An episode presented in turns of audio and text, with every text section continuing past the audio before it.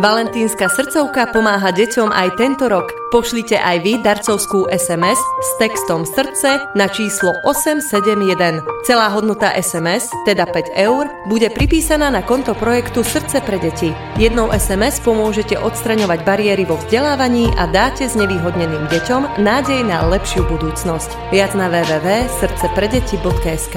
Ďakujeme.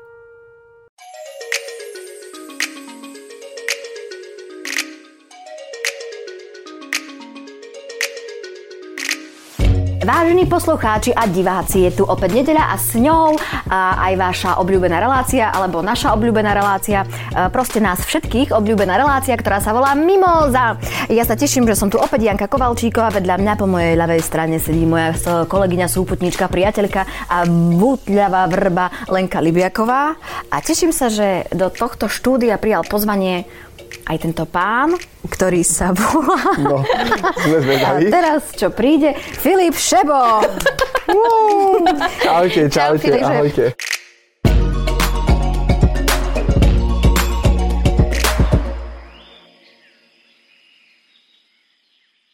My sa na začiatku vždycky pýtame, že čo očakávaš od tejto relácie? Ale mňa teraz zaujíma niečo iné, pretože ty si vlastne predtým, ako si sem prišiel, povedal, že nebereš často takéto rozhovory, že teda nechodíš do nejakých relácií a tak, podcastov, ale sem si prišiel. Prečo? No, vráťme sa k tej prvej otázke, že čo očakávam, hej? Okay. Tak odpoveď kľudne môžeš povedať, hej? Pravda je taká, že vôbec neviem, lebo ja si osobne myslím, že ja nezaujímam ľudí. Ja si myslím osobne, že mňa sa už nemá čo sa kto spýtať. Ani my dve nezaujímame ľudí, ja máme relácie. Lebo ja som podľa mňa, ja mám taký pocit, že ja som všetko o sebe povedal. Lebo žil som život, ktorého súčasťou bolo takéto nejaké... Výstupy mediálneho charakteru? Takéto nejaké, áno, mediálne výstupy a všelijaké rozhovory a podcasty a štúdia. No a ja som sa potom jednoho dňa rozhodol, že týmto všetkým skončím. A že troška sa utiahnem do takého úzadia, či ako sa to povie? Áno, úzadia. Áno, a že začnem si troška riešiť samého seba a nie vlastne tú spoločnosť a to všetko, čo som vlastne robil dovtedy, kým som futbal hral. No a celkom sa mi to darilo, tak to je vlastne zase odpoveď na to, že prečo nepríjmam takéto pozvania, lebo nemyslím si, že je správne každý týždeň alebo každý mesiac zdieľať všetko, čo robím. Že ste mi tak sú. A ako sa cítim, podľa mňa to je skôr hrozné. A keď si aj pozriem niečo, alebo keď niečo vidím na tom internete, alebo niekde, a vidím proste tých istých ľudí, ako sa točia týždeň po týždni v týchto reláciách, tak to ma usvedčuje v tom, že Filip, ty len rob, čo robíš, zostaň tam, kde si a kašli na toto, čo si robieval pred 10 rokmi. Tak preto ste asi prví pozývatelia? Áno. Vidíš, ja sa musím trocha rozcvičiť, čo sa týka slov a takéto gramatiky, ktorým som prikyvol po dlhšom čase. Čo si zase myslím, že nie je zle sa troška tak ukázať a tak pripomenúť tým ľuďom, lebo predsa len oni boli súčasťou môjho života. Ja som pravdepodobne bol súčasťou aj ich života, keďže som bol verejne známy športovec. Takže je to moja taká nepovinná úloha povedať im, ako sa mám a jedno s druhým. Ale opakujem, raz za 3 roky, dajme tomu, to stačí. A neboli na teba tvoji fanúšikové a fanúšičky nahnevaní, keď si akože, alebo cítil si od nich nejaký tlak, keď si s tým prestal? Neviem, či to bolo z dňa na deň takéto rozhodnutie, či prišlo, alebo či to bol nejaký postupný vývoj, ale či si necítil také, ako keby, že sa ťa dožadovali, že hej, že... Filip, povedz nám niečo o sebe, hej, Filip. To bolo strašné. Fakt? A ja vám poviem ešte také pikošky, že mňa aj dneska stretne pumpár na pumpe, keď si tankujem do auta benzín a opýta sa ma, že s kým hráme cez víkend a takéto veci. Že 10 rokov potom, ako to všetko bolo, ešte ľudia si myslia, že hrám a pýtajú sa kde, lebo nikde ma nevidia. Takže a tieto takéto reči, že prečo a vráca a bolo by to super, keby si tu bol. Pritom všetci vieme, že teraz hráš za Pezinok.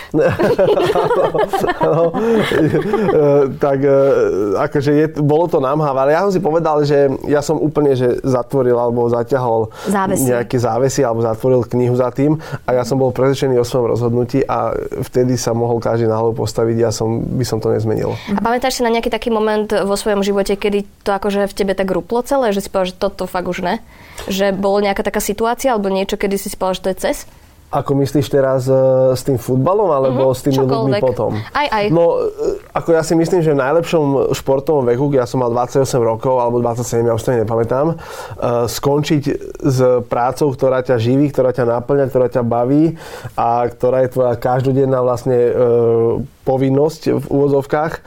A skončí s tým z minúty alebo zo sekundy na sekundu je podľa mňa vážne rozhodnutie a je to niečo, čo vlastne aj odpovedá na tvoju otázku, že som s tým tak sekol, že proste môj život sa skončil a za minútu vlastne začínal úplne na novo a s niečím úplne novým. Takže to bolo fakt, že tu máš. A vtedy si povedal, že OK, tak končím s futbalom, idem žiť na Ibizu. Nie, na Ibize žijem 2 roky len, ale vtedy som si povedal, že idem do New Yorku. A sobotu som skončil a utorok som letel do New Yorku. A na koľko? To si pamätám. Počkaj, tak rýchlo si zohnal letenku? Ako to má? Áno. Tak on nemá problémy. On nepozerá pol roka, ako my oni. No vtedy som ešte nepozeral, lebo som hral futbal. Vieš, teraz už pozerám, lebo 10 rokov nehrám futbal. Vtedy mi to bolo jedno, vtedy som potreboval okamžite vypadnúť z tejto republiky aj z tých ľudí. Tak aj rok, dva musíme zháňať, aby sme našli 17 hodín, letíme proste. No ja teraz ani neletím, lebo som nezamestnaný 10 rokov. Takže keď nemá Ryanair, tak som doma. No, ale takže vtedy to bolo fakt, že veľmi silné u mňa a ja už som proste nemohol. Ja som nemohol vidieť tých ľudí okolo mňa, ja som nemohol cítiť to všetko, čo som vlastne tie roky robil a skrátka som potreboval zmenu. A ja som ju prijal. Že to bolo až také, že vyhorenie v tvojom prípade, že až možno, že si... No hlavne to bola strata motivácie. Tú motiváciu držať, ja neviem, 20 rokov alebo koľko hrajú tí profesionálni športovci je veľmi ťažké. Ja si dovolím tvrdiť, že strašne veľa futbalistov, ale aj športovcov od nejakého bodu, od nejakého veku to robí už len kvôli peniazom, hej, že proste a ešte budem hrať 5 rokov, aspoň si zarobím, tak, ale to je proste celkom silná motivácia, nie? Ako pre mňa to nebola. Pre mňa motivácia bola byť slobodný, robiť čo chcem a proste aby ťa to stále bavilo a naplňalo. Aby ma ten život hlavne bavil, vieš, lebo akože chodiť možno to, akože dúfam, že to vy nepoznáte, ale možno to aj poznáte, že chodiť do roboty len kvôli peniazom, to není podľa mňa. Opakujem, sme herečky, tam ako chodiť do roboty kvôli peniazom je taký trošku oxymoron, by som povedala. To je super, že si plníme sne, keď nezarábame. Teraz nie herečky, teraz ste moderátorky. Teraz sme brutálne moderátorky. No, a teraz je otázka, či ste sa dneska tešili do práce, alebo nie. Tým som narážal na to. Vieš čo, musím ti povedať, že podľa mňa túto reláciu, ktorú s Lenkou máme, aka podcast, robíme preto, že nás to vyslovene baví, že akože samozrejme, že sú tam aj peniaze, ale myslím si, že... Ale dlho neboli. My sme to robili aj zadarmo, vieš? Keď to je sklbené, tá práca s tým príjmom a s tými peniazmi, tak to je ten najkrajší akože model na svete, hej? Ale ešte raz opakujem, ja si osobne myslím, že či už to je v športe, alebo aj v bežnom živote, veľmi veľa ľudí nemá takúto možnosť a veľmi veľa ľudí robí proste niečo len, aby prežili, alebo aby tie peniaze zarobili. A v tom futbale, v tom športe už je to taká chamtivosť, vieš? Že keď, ja neviem, 10 rokov dobre zarábaš, tak a po tých 10 rokoch, v ktorých máš aj tú motiváciu, aj tú silu, aj energiu, zrazu to troška opadne, lebo opadne, keď proste vyhráš, ja neviem, titul, keď si najlepší futbalista, keď si najlepší strelec, hej, tak proste tá motivácia troška opadne a potom si povieš, že ešte uhrám 5 rokov, aspoň zarobím a jedno s druhým. No tak toto bolo to, čo som ja proste v sebe neprijal a tým, že som v danej situácii a v danom čase všetko získal, čo sa dalo vtedy tu na Slovensko, tak ja som nevidel dôvod pokračovať na úkor toho príjmu, tých peňazí. Takže ja som sa rozhodol, že nastal čas tým skončiť a začať nový život. A to, že to bolo o 10 rokov skorej, ako by to malo byť, lebo futbalisti končia v 35-ke, 36-ke a takto, hej. Tak to bola vlastne tá téma, čo tí ľudia riešili, že prečo a nemôžeš a musíš pokračovať a proste ten vzorec v tých hlavách tých športovcov, že musíme hrať do 35-ky je podľa mňa troška taký vymyslený a ja si stále myslím, že každý by sa mal rozhodovať vlastnou hlavou a vlastným srdcom a keď som vtedy uznal závodne, že chcem byť slobodný a chcem začať normálny život žiť bez toho, aby som musel stávať, ísť na tréning, ísť na masáž, ísť na obed, doma odpočívať a ísť spať, tak som to vyhodnotil za správne a bodka. Ale tú masáž si z toho nechal, ne? Prosím? Že tú masáž si z toho nechal. Vieš čo, práve, že ťa prekvapím. Ja som bol možno fakt na pár masáží, odkedy som skončil, lebo tým, že to nemám ako rituál, akože povinnosť, tak ťažko teraz akože na to aj pomyslím. To je prvá vec a druhá vec, Zase, ale to je moje osobné, ťažko nájdem akože dobrého masera, ktorý mi vyhovuje. To je také osobné troška u mňa. Mm-hmm. A keď už sa ma niekto týka, tak ja musím byť presvedčený o tom, že to robí správne. A dneska tí maséri proste, to už tiež zachádzame do inej témy, ale tá dôvera z mojej strany je veľmi malá voči takýmto ľuďom. Ja úplne ti rozhodol, no minula asi pred 3 rokmi som stretla svojho kamaráta a mi hovorí, Jana, čo, jak sa máš? A som povedala, že ak sa mám a že ako sa máš ty. Ja perfektne, akurát si robím maserský kurz 6 týždňov, ale podarilo sa mi ho spraviť iba za 3 týždne, som to tak akože šikovne, toto neprídeš na masáž. A mne tak išlo v hlave, ešte, že ti to povie do očí, že mal byť 6 týždňov na nejakom kurze, ale že to tak šikovne okabátil a že bol iba 3 týždne, no, že či tam proste neprídeš. To je presne to, no. A to sú maséri, to sú fyzioterapeuti, to sú osobní tréneri, proste dneska. Podľa mňa to je aj tými sociálnymi sieťami a týmto všetkým zrazu každý je všetko. Dneska niekto je realitný maklér, na budúci týždeň je masér, potom je Uber driver, proste. Ešte by mal byť realitný masér, nie? No asi. Všetko, čo sa dá ukázať a predať, tak no a presne preto strašne ťažké je sa rozhodnúť, že komu na tú masáž alebo komu sa zdôverí, takže ja som, dá sa povedať, že aj z tejto časti tak zanevrel troška a preto ten osobný život je fakt, že osobný, že, že je to ťažké so mnou. No. A mňa ešte tak zaujíma, že keď si to teda ukončil, tú svoju futbalovú kariéru, tak mal si potom aj také, že čo by si chcel akože robiť, ako, čo sa týka práce, že neviem, že do čoho možno investovať, alebo že založiť si firmu na pečenie koláčikov. Že či si už mal plán, nie? Že Lenka sa si pýta, či si už mal plán. Takto. A väčšinou to ľudia robia preto, lebo asi vedia, že čo ďalej, hej? A ja som žiadny plán nemal, ja som len vedel, že potrebujem byť pán svojho času a pán svojho chcenia a chcel som robiť, čo ma napadne a chcel som vstať, kedy chcem ja vstať a proste chcel som tú slobodu. To je slovo, ktoré ma vlastne charakterizuje môj celý život. Bez ohľadu teraz, nemá to nič spoločné teraz akože s mojou priateľkou, jasné, alebo so vzťahom ako takým. Rozumiem, sloboda ako taká, že zavoláte mi 3 dní pred Mimozou, že či nedojdeme, ja poviem, OK, rozhodnem sa, OK, dojdem, ale nemám tam nič, takže som vlastne sám si organizujem svoj život, tak v tomto slova myslím tú slobodu. Ale vtedy som nemal nič na pláne, ale nebolo to také, že musím teraz niečo robiť alebo niečo podobné, pretože ja od začiatku svojej futbalovej kariéry som nerozmýšľal možno ako každý futbalista, že proste rozhadzovať peniaze a jazdiť na autách a mať 3 deti s frajerkou, ktorú si z 20 zoberiem k sebe do zahraničia, len aby tam so mnou bola. Hej, takže to sú také dosť akože vážne rozhodnutia. Ja som tú futbalovú kariéru prekonal úplne sám, takže ja som takéto veci nemal a ja som tie peniaze vlastne počas futbalovej kariéry už nejako investoval a vedel som, že aj keď skončím s futbalom, tak ten pasívny príjem tam nejaký bude a je, aj bol. Takže si to, trošku rozmýšľal nad tým, keď si to... No akože nedovolil by som si skončiť s futbalom s tým pocitom, že za rok nebudem mať ani korunu a nebudem vedieť, čo robiť, hej? Takže ja som mal ten... Je veľmi veľa takých prípadov, ale ja som mal ten backup, že vedel som si to dovoliť vlastne skončiť. Preto si dole tej pani povedal, že nech jej syn aj študuje a nie iba hra futbal? No, presne tak. Okay.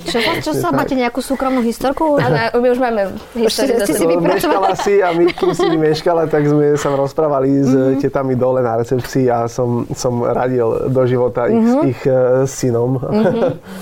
Ja nemám vysokú školu, maturitu som si spravil tiež dodatočne, ale dovolím si tvrdiť, že akože by som sa nestratil, keby som nerobil šport. A kebyže nerobíš šport, čo robíš? No to je ťažká otázka veľmi. A poviem ti pravdu, nad tým som ani vôbec nerozmýšľal, lebo ja som bol fakt odjakživa vedený z otcovej strany do športu a z maminej strany do vzdelania. Takže ja som mal taký mix. To je dobrá kombinácia, nie? Hej. Kalokagatická, až by som povedala. To slovo som vôbec ani náznakom nerozumel, čo znamená. A tak máš kalokagatiu, že máš takú tú, teraz aby som netresla blúd, ale to ešte zo starovekého Grécka, že máš proste aj si športový typ, aj máš v hlave toho plno, že oni tak akože riešili, že kalokagatia sa to volá, že si úplne úplne naplnený aj fyzičnom, aj psychičnom. Aha, áno. A vysvetlenie jak z knižky, ale áno, myslím, áno, že mi rozumieš. Moja hlava není úplne plná vedomostí, ani to si nedovolím ani tvrdiť, pretože sen mojej mamy bola, aby som išiel na vysokú školu, čo som nezvládol doteraz. Ale to stále môžeš ešte urobiť. Nikdy nehovor nikdy, presne tak. Napríklad, ale aj tam mám taký maličký defekt, alebo respektíve rešpekt, lebo som si už pozeral vysoké školy dávnejšie. Dokonca som už aj bol veľmi blízko vyplnenia k nejakej prihláške, ale potom som zistil, že to je taká škola, to je taká, hentam, keď poznáš hento, tak dostaneš hento a hento je, no proste zle, hej. Takže vysokú školu som teda neabsolvoval, ale maturitu som kvôli mamine, alebo však samozrejme aj kvôli sebe, som dotiahol do úspešného konca. Takže... Ja ti tak poviem, že pre mňa je niekedy akože zdravý sedliacky rozum o mnoho dôležitejší, ako keď niekto je študovaný, má titul a proste nemá úplne ekve, nemá žiaden ako keby nejaký zdravý prístup k životu, tak by som povedala. Hej, akože ja sa riadím tým, že najväčšia škola a najlepšia škola každého je svet a je život. Takže ja fakt, ako ja veľa vecí, čo som sa v živote naučil, bolo kvôli cestovaniu, kvôli spoznávaniu a kvôli takýmto veciam. Proste to ťa knižka nenaučí, to ťa nenaučí ani 5 rokov v nejakej triede so spolužiakmi. Proste treba ísť. Ja som mal 17 rokov, keď ma otec s mamou vyhodili v Nemecku na parkovisku v jednej futbalovej akadémii. A že tak teraz tu budeš. A odišli a o tom preč, na ten moment v živote nezabudnem. A ja som mal 17 rokov, mal som, ja neviem, pár mariek, vtedy boli marky v Nemecku ešte. Mal som pár mariek, vovačku, mobil, takéto internet. Dostal som akože gastfamilie, to je, že rodinu som dostal, lebo som bol plnoletý. Takže ja som zrazu sa odstol v nejakej rodine. Cudzej úplne? Úplne cudzej v Nemecku, v Kolíne nad Rýnom, to je proste 1200 kilometrov. Mal som fakt, že základy, tak jak sa učíme jazyky v škole, však si priznajme. No proste v škole sa učíme tak jazyk, že už aby zvonilo a ideme preč, hej.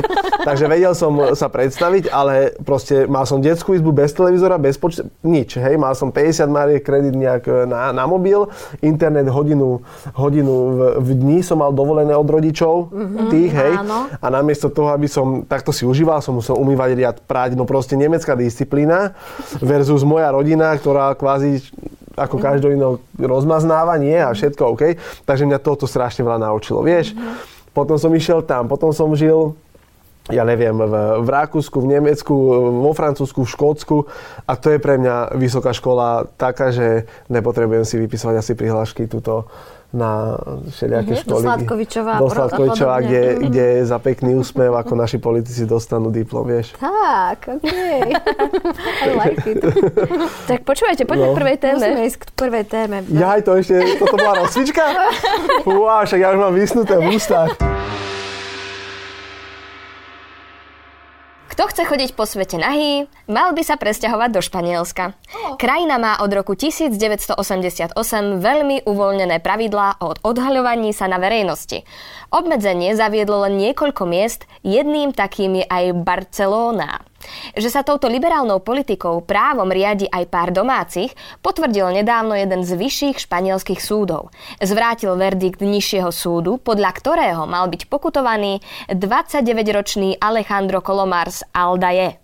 Ten sa už 3 roky pohybuje po svojej dedine nahý a keď ho za tento spôsob života nedávno pokutovali, dostavil sa aj na súd len v turistických topánkach.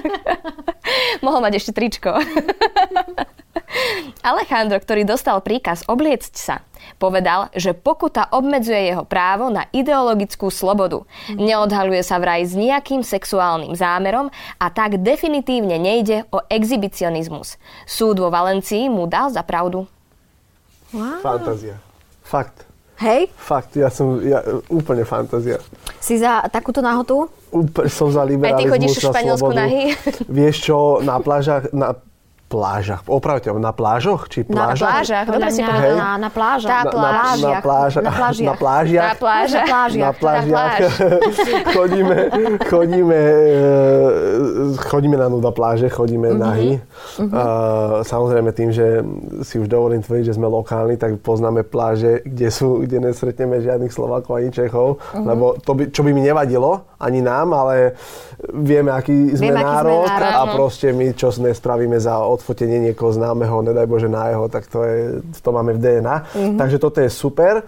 A ja teraz by som nerad porovnával Barcelonu s Ibizou, lebo Ibiza je akože úplný strop v slobode, hej, to si nemusíme asi hovoriť.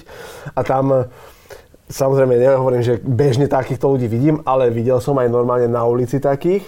Fakt, že ideš a normálne sú ľudia holí, hej? Úplne sú holí, hej, úplne. To je zaujímavé. Ale hovorím, že nie je to pravidelnosť, ale už sa mi to 2 alebo 3-krát stalo, hej? Je to, ale že normálne, že na námestí alebo na pešej promenáde, kde sú aj turisti a tak.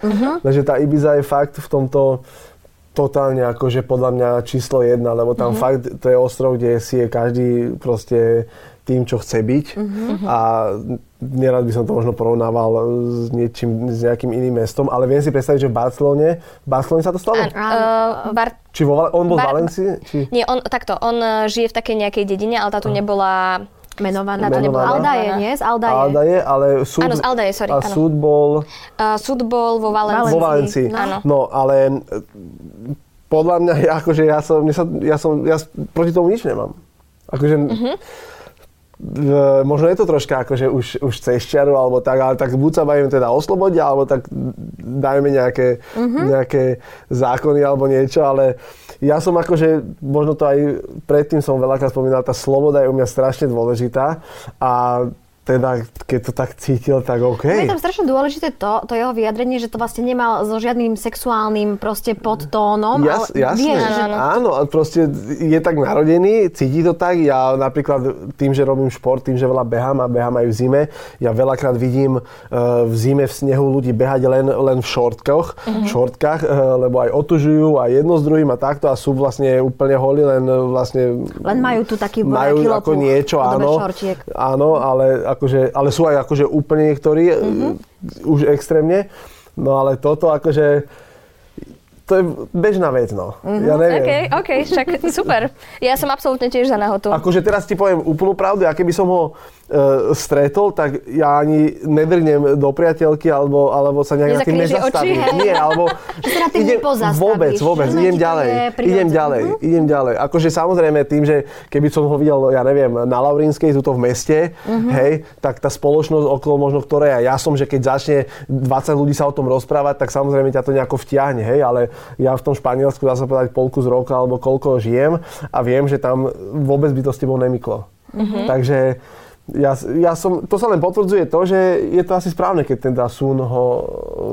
Mu dal za pravdu. Áno.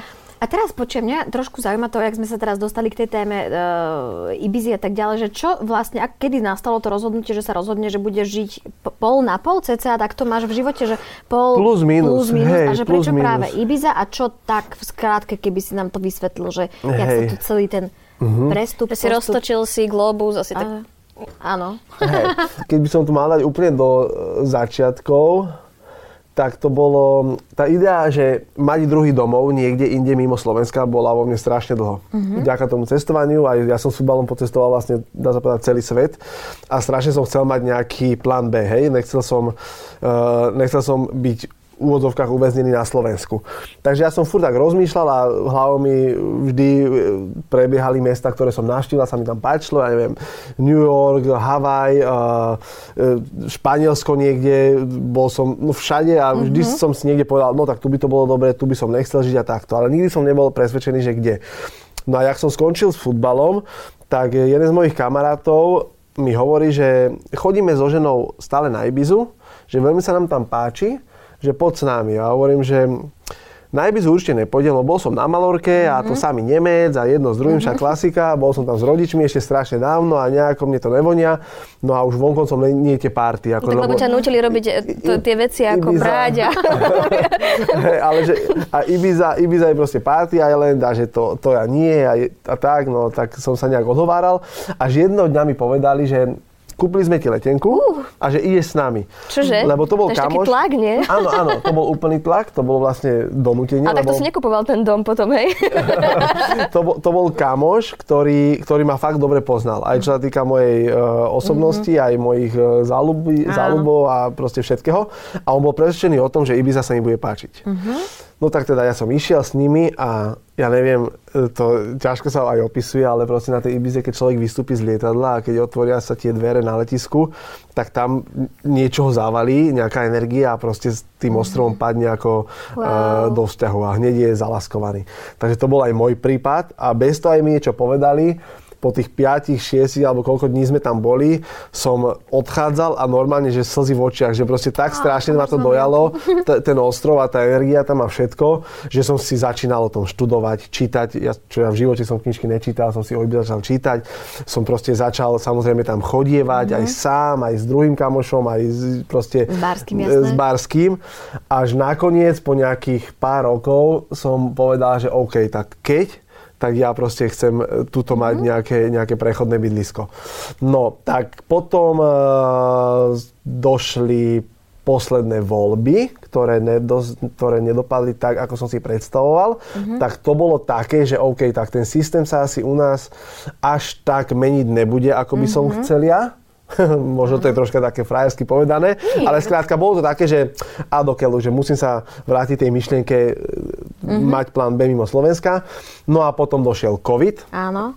A to bolo také, že OK, tak treba riešiť. Áno. No a vtedy som sa ponoril do hľadania niečoho na Ibize, nejakého druhého domova a nejakej nehnuteľnosti a trvalo to prakticky nejaký rok alebo koľko, až nakoniec som si našiel presne to, po čom som túžil, čo som chcel a tak to klaplo, že na výnimku alebo na pozvanie som letel na ostrov, lebo bol vtedy zavretý počas covidu. Áno. A všetko sa to vybavilo a teraz môžem strašne pyšne povedať, že som už 2 roky rezident Ibizy. Ježiš, to je krásne. Hej, a je to súčasť môjho života, čo som strašne vďačný tým, že som tam zobral Emu, moju priateľku aj moju celú rodinu, tak každému sa to zapáčilo rovnako, každý mal z toho taký istý feeling. Takže som strašne rád, že to nie je len moje nejaké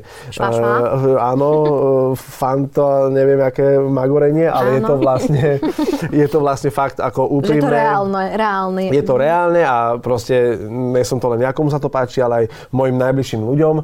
A to je pre mňa najdôležitejšie a tým pádom z toho vzniklo môj druhý domov a preto pendlujem Ibiza Bratislava. Ako vyzerá tvoj deň na Ibize? Ježiš, španielsky. Jo, povedz nám trošku. Ja neviem, či to je vhodné hovoriť teraz o tom v tejto dnešnej dobe a v tejto situácii, v akej sa nachádzame. Akože mám sa dobre, vstanem, kedy chcem, robím, čo chcem. Jediná moja povinnosť, alebo jediné to, čo chcem, musím robiť, je zdokonalovanie sa v španielčine. Lebo sa chcem naučiť španielsky tak, ako viem po slovensky. Akože tie základy už viem, ale proste chcem aj tú odbornú španielčinu sa naučiť, aby som... poviem teraz príklad, hej, nikdy sa to nikto nechytí. Bol možno pripravený tam aj rodinu založiť, aj biznis založiť, aj žiť tam. Akože nikto nevie, čo bude za rok, za dva. Presne. Ale tým, že ja fakt žijem prítomným okamihom, tak dneska to vidím tak, že keby teda k takémuto niečomu malo prísť, tak je to určite na Ibize a není to v Bratislave. Mm-hmm. A preto tie moje povinnosti, tie španielské, akože sú také, aké sú, ale je to španielský život, vieš, akože ideš zajtra do Barcelony, možno poznáš, možno nie, ale proste to je maňana, to vstaneš, ideš na kavičku, ideš na raňajky, neriešiš, toto fakt, akože, dobre, toto je extrém, jak sme spomínali, ale tam neriešiš, čo si oblečieš, tam neriešiš, jak vyzeráš, tam proste tá sloboda, to myslenie, proste, čo mne vyhovuje a možno to je aj preto, lebo som vždy bol zástancom tej slobody a toho robenia si, čo človek chce, tak tam bol strašne veľký meč po všetkých stránkach a preto akože tá Ibiza. Musím podotknúť, že bol som na jednej party za 6 rokov. Fakt? Hej, že ten ostrov je fakt... vysoko spirituálny a duchovný a je to Hippie Island, neviem, či viete, to už 70. 80. roky hippisákov tam vznikli, takže on má strašne veľkú históriu, strašne takú atmosféru, akú má a tým, že proste už veľa rozprávam. Nevieš, že mi si kúpiť letenku a tak o tom rozprávať. Ale už končím, lebo ja nechcem, aby tam chodili Slováci. Srandujem. Jednej našej kolegyni otec tam žije. Ale tým, že ten ostrov potrebuje aj z niečoho žiť, tak oni proste nastavili, čo sa domácim nepáči, oni nastavili systém, systém, že OK, tak v sezóne zarobme, otvorme party, najmä najlepších DJov a ten ostrov fakt si zarobí počas tej sezóny na taký, na super život a teraz je tam vlastne off-season a teraz je tam úplne super. Koľko je teraz stupňov? Dneska je tam 16. 16. Ale to je február je najzimší. Horšie sú tie noci, lebo tam je takých tých 8 možno, po 10 stupňov a tým, že tam tie budovy nemajú radiátory ani nejaké zateplené okna, tak je to také troška náročnejšie, ale zase sú tam len lokálni ľudia. Má to 150,000 ľudí, to znamená, že fakt v našom hude sa všetci poznáme a je to fakt super. A západol si? Zobrali ťa hneď medzi seba? Jasné, však nevidíš na vlasoch? Však ja som bol celý život krátko vlasy. Ešte náramky ti chýbajú. Áno, to je pravda. Hej, no ale napríklad, tu mám od prvého dňa, čo tam bývam, mám túto Ibizu. Áno, takže stále som na Ibize. A robíš tam aj nejaké športy? Robím tam všetko, no. Plávam, bicyklujem, behám. Vlastne to je moja náplň, áno. To je môj život momentálne. No a teraz počkaj, prepustíme k druhej téme, to je športová téma a tak tým sa budeme krásne, nám to Lenka tak dramaturgicky vychádza. Všetko to dnes takto do seba zapadá. Neviem, vďaka hosťovi. Áno. Tak.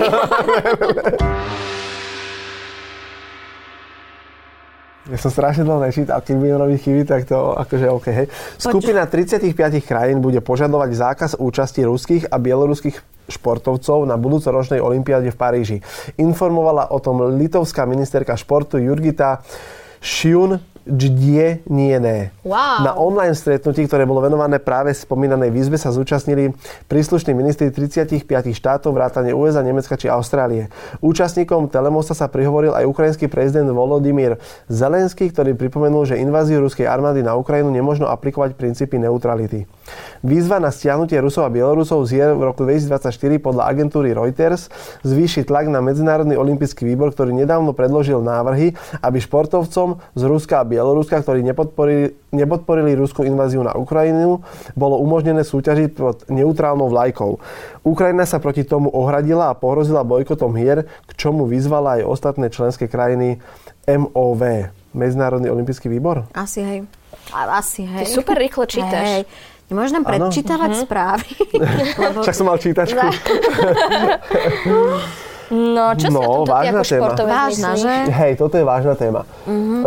Samozrejme som zaregistroval, aj som o nej rozmýšľal.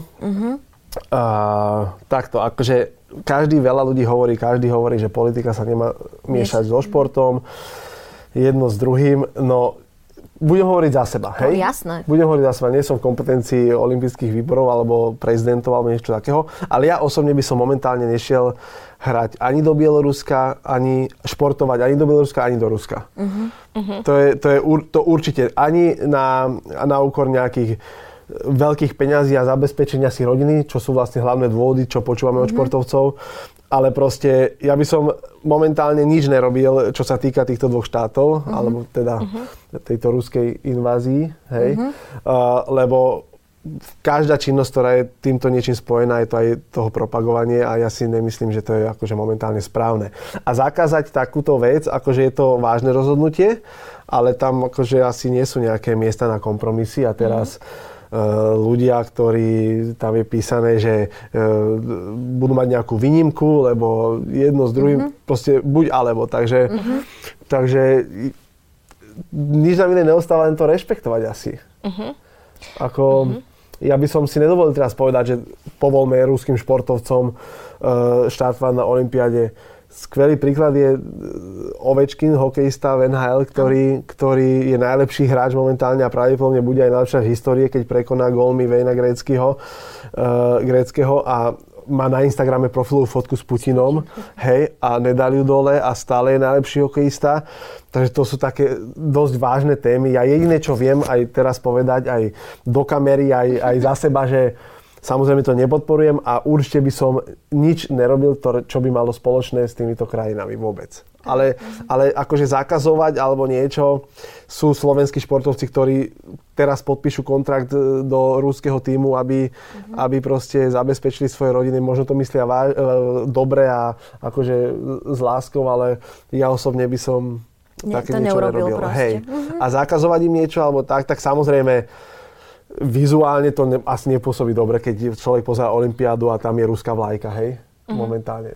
Neviem.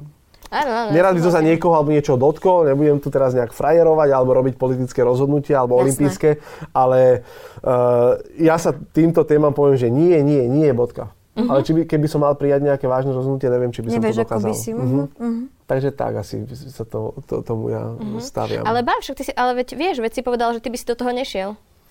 Áno, akože za seba ja by som určite nešiel, ale takto, Rusko bolo vyradené z olympijských hier na základe dopingových škandálov. Áno. Hej, kedy všetci vieme aj na základe dokumentov, že proste Putin mal pod kontrolou dopingy v Rusku, keď boli olympijské hry v Sočí, aby mali medaile, aby proste bola tá reklama čo najväčšia, tak to bolo jasné, vidíme, že nie. Vidíme, že tu šport s politikou hlavne v Rusku teda veľmi súvisí. No? Presne. A oni si možno vedia tie puclenia ako spojiť a proste nedovolia tomu, aby no ale stalo sa to, že vlastne tí ruskí športovci išli pod neutrálnou vlajkou. Áno, alebo za iné krajiny, nie? Ale to tie závisí od športu, lebo niektoré športy to nedovolia zmeniť ako tú vlajku a niektoré dovolia. Takže, ale ja si myslím, že asi tam momentálne... No, v prvom rade to treba zastaviť.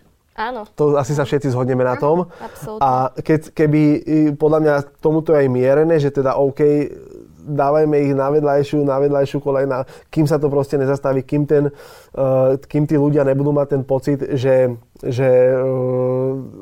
čím ďalej, tým menej ľudí je s nimi, hej. Takže keby všetci títo športovci, aj títo známi ľudia z týchto krajín ako vytvorili takúto nejaký postoj k tomu tlak na tých najvyšších ľudí, tak možno fakt to skončí, ale ja neviem teraz v tejto redakcii, že z tejto miestnosti povedať, čo je dôvod je to úplne dobré, krásnu odpoveď tejto veci. Hej. A podľa mňa nikto z nás... pri najväčšom v mojom okolí nie je hodný na to, aby hodnotil túto situáciu. Fakt nevieme, čo je za tým. Uh-huh. A toto, čo píšu médiá, čo sa dozvieme my tuto, tak podľa mňa to je strašne vzdialené od reality. A tá vojna, alebo toto všetko vzniklo na moje narodiny 26. februára, takže... Počkaj, tak poďme konšpirovať, čo za tým je. Filip si za tým. Je to pomsta Filipovi kvôli tomu, že prestal kvalný. Je to strašné, akože... Ale to už som spomínal trocha skorej v tomto rozhovore s vami, že tá dnešná situácia, dnešná doma je zvláštna strašne. Mm-hmm. Že veľa vecí sa deje takých, ktoré by sme asi nečakali. Mm-hmm. Takže neviem, že čo bude. Užívajme si. A teraz počkaj, premostím brutálny moderátorský vstup. Dávaj. Ja by som nečakala, že z takého futbalistu sa stane triatlonista. Wow. To je tiež otázka, ktorú som zodpovedal asi miliónkrát. Ale nie nám. Počkaj, tak vám, si vymyslím nejakú kreatívnu odpoveď. Však najkreatívnejšiu. No. To... Tým, že som celý život športoval, tak je samozrejme, že proste športovať budem do konca života. Je to moja psychoterapia, psychohygiena, je to moje uvoľnenie sa, je to moja produktivita. Ja produkujem, keď športujem, proste šport je pre mňa všetko, hej, čo sa týka osobného života. A keď som skončil s futbalom, tak bolo samozrejme, že v nejakom športe budem pokračovať. Ale prečo nie badminton? Nech ti to poviem, nechaj ma dohovoriť, prosím ťa. Janka, konečne nám to niekto povedal. No a prečo triatlon? Lebo triatlon sa skladá zo športov beh, cyklistika, plávanie. Tieto všetky tri športy majú veľa spoločného so slovom, ktoré som dneska už veľakrát spomenul, a to je sloboda. Môžeš ich robiť hocikde, hocikoľko, s hocikým, hocikedy, proste behať môžeš hocikde, bicyklovať môžeš hocikde, plávať môžeš hocikde. Tak preto som si vybral tieto športy, že aj keď niekde idem, aj keď niekde som, aj keď som trebárs na dovolenke alebo idem niekde dlho autom, tak hocikde môžem zastať, hocikde si môžem dať tenisky a hocikde môžem robiť to, čo ma baví. Kdežto keby som hral badminton, tak potrebujem súpera, potrebujem sieť, potrebujem košík, potrebujem rozhodcu, ale keď behám, tak nepotrebujem nič, len tenisky. A sú to športy, ktoré sú závislé len na mne, hej? Takže si rozhodujem o nich sám. A tým, že tieto športy tvoria jeden komplexný šport, a to je triatlon, ktorý je súťaživý, ktoré sa tiež dá robiť hocikde na svete, hocikedy, lebo tie triatlonové súťaže sú prakticky všade. Aj v Barcelone vlastne, nie? Bude teraz niekoľko, na jeseň. Tam bude Ironman polovičný, celý, na Ibize je strašne veľa, takže preto výber športu bol tento, je to letný šport, ja som letný typ a proste to bol taktiež ďalší meč v mojom živote, že toto je to, čo chcem robiť. A čaká ťa nejaká súťaž najbližšie? Nechcel som ťa umlčiť. Úplne si ma umlčal. Umlčiť. Nechcel ma Filip Šebo. Ako ma Filip Šebo nechcel umlčiť? Dobre, sú tu ešte stále proti futbalistu, hej? Mlčenie je. To je tej jednoduchosti a takéto. A slovnej zásoby, ale dôležite sme si rozumeli, hej? Tak kľud. Nie, presne tak.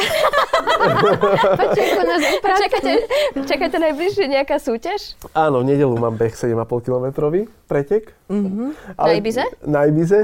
A tak v kľude tu sedíš teraz? Ale to je nič, to je v rámci tréningu. Aha. Ale taký... preteky sa tiež, toto je len, že 7,5 km. Okay. Ale preteky sa tiež delia na tréningové, na píky, na vrchol sezóny, na normálne, na ľahké, na ťažké. Akože to není, že len akože pretek, hej. A tento rok mám jeden veľký pík, hej, jeden veľký akože pretek, ktorému vlastne smerujú aj tieto malé tréningové preteky. Mm-hmm. To sa tak zberá a vrchol tej pyramídy sezónnej toho roku bude mať v júni. Mm-hmm. OK, tak ti budeme držať palce. Áno, ďakujem pekne. Budem to potrebovať. No. A kde to je? Kde to bude? Bude to v San Francisco. Ó, to až v Amerike. Bude to v Amerike.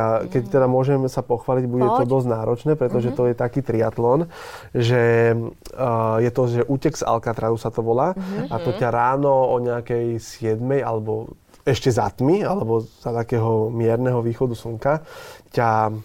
S loďou z pobrežia San Francisca ťa privezú pri ostrov, kde je Alcatraz. A tam sa skáče z tej lodi do vody a plávajú sa 2 míle na pobrežie, čo je veľmi ťažké, lebo sú tam aj žraloci, sú tam prúdy, je to studená voda. A prečo toto ideš robiť? No lebo je to vzrušenie. Ty sa nebojíš žralokov? Že vraj sú nízko. OK. Ale keď sa budeš potápať? Ale tak pláva sa hore. Dobre, budem. No. Ale žralokov sa ani nebojím, ale bojím sa tých prúdov, lebo tam, keď chytíš prúd, tak ideš... Opačným smerom možno? No tam, kde, lebo pobrežie je tam a prúdky ide tam, tak ideš, ja neviem, do LA napríklad. A tak chytie ťa nie, kebyže Filip pláva. Ale nie, trúfam si. Takže to je 2 mile sa bude plávať, potom sa nejakých 40 mil bude bicyklovať v San Francisku po tých kopcoch a potom sa bude behať tiež nejakých 8 mil ten most, Golden Bridge a proste. A to je, v tom je náročný ten triatlon, že je tam strašne ťažké sa dostať. Je tam lotéria. Áno. Takže preto je to taký môj pík aj možno celotriatlonovej kariéry, lebo ja sa tam nejakých 5 rokov snažím dostať a teraz som sa tam dostal, takže na ten pretek, to je pretek, ktorý by som charakterizoval tým, že na to sa pripravujem. A to ma čaká. Tieto maličké, také peanuts to nerátam. Wow. Ja som ani vôbec nevedela, že takéto niečo existuje. Každopádne, Filip, náš čas je neúprosný a blížime sa ku koncu. Ďakujeme ti veľmi pekne, že si prišiel medzi nás. Rozprával si krásne, naozaj. Bol si jeden z najlepších hostí, akých sme tu mali. Wow, že sa zčervenám. Fakt, nie, príď aj potom. Ďakujem pekne, ale podľa mňa sme mali viac tém, však? Ale nie. Iba dve, ježiš, super. Takže všetko je, jak má byť. Áno, všetko má byť. Teda ešte by si mal zaspievať na konci, štátnu hymnu, ale to dneska vynecháme. Alebo tvoju obľúbenú pesničku. Na toto odpoviem nie. A bodka. Lebo to je tiež umenie povedať nie. Áno, je veľké. V podcaste alebo v takýchto rozhovoroch. Takže spievať nebudem. Dobre, ďakujem pekne. Nebudeš spievať. Ďakujeme veľmi pekne ešte raz, že ste si nás zapli, že ste si nás pozreli. Ja sa volám Janka Kovalčíková. Ja sa volám Lenka Libiaková a ďakujeme, že nás pozeráte, počúvate a čítate, pretože aj vďaka vám sa môžeme prinášať skvelých hostí, ako bol napríklad aj dnes Filip Šebo. Ďakujem. Čaute.